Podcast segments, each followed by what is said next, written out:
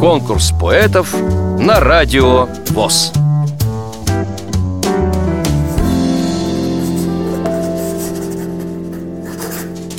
Я, Соколов Александр Ильич, родился в ноябре 50 -го года в городе Грязи.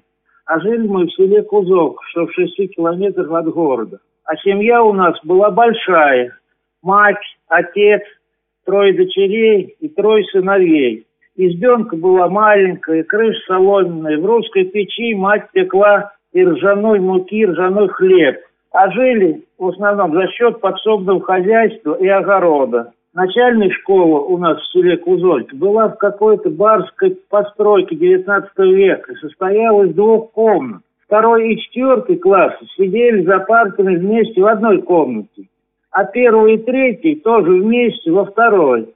И вот через первую комнату со второй постоянно проходили два класса, в каждом более чем по 20 человек. И когда учительница что-то объяснял четвероклассникам, открывали рты и слушали все второклассники. А когда в другой комнате что-то объясняли первоклассникам, то все приходилось выслушивать третьеклассникам.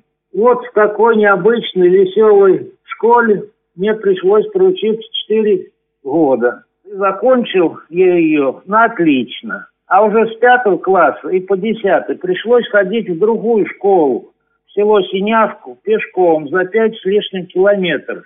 На весенние каникулы нас отпускали, когда разливалась река, и мы жили в своей кузой, как на острове.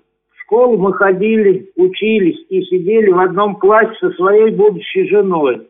С девятого класса начали дружить. Она два года ждала меня с армией. Я демобилизовался в конце декабря 70-го года, и мы сразу 6 февраля 71-го сыграли свадьбу. Мою жену зовут Соколова Нина Егоровна. Я закончил Тамбовский автомобильный техникум по специальности автомеханики и проработал им всю жизнь на разных должностях. Жена закончила Московский техникум пищевой промышленности по специальности технолог пищевых производств. У нас вырос сын, дочь, два внука и внучка.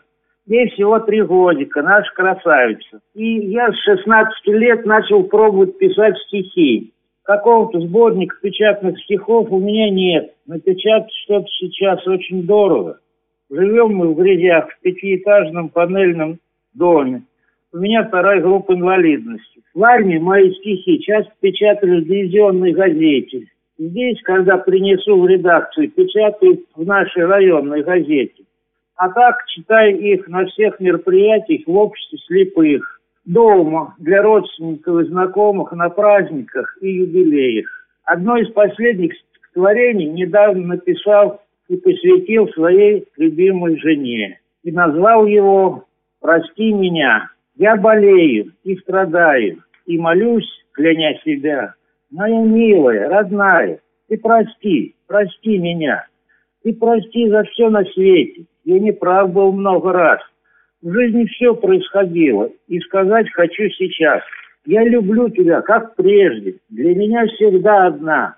Будем жить одной надеждой. Без тебя не мысли дня. Ты прости меня, родная, говорю я вновь и вновь. Ты прекрасна, дорогая.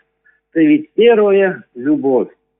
Ты прости меня, прошу я, низко голову склоня. Ведь тебя люблю, люблю я.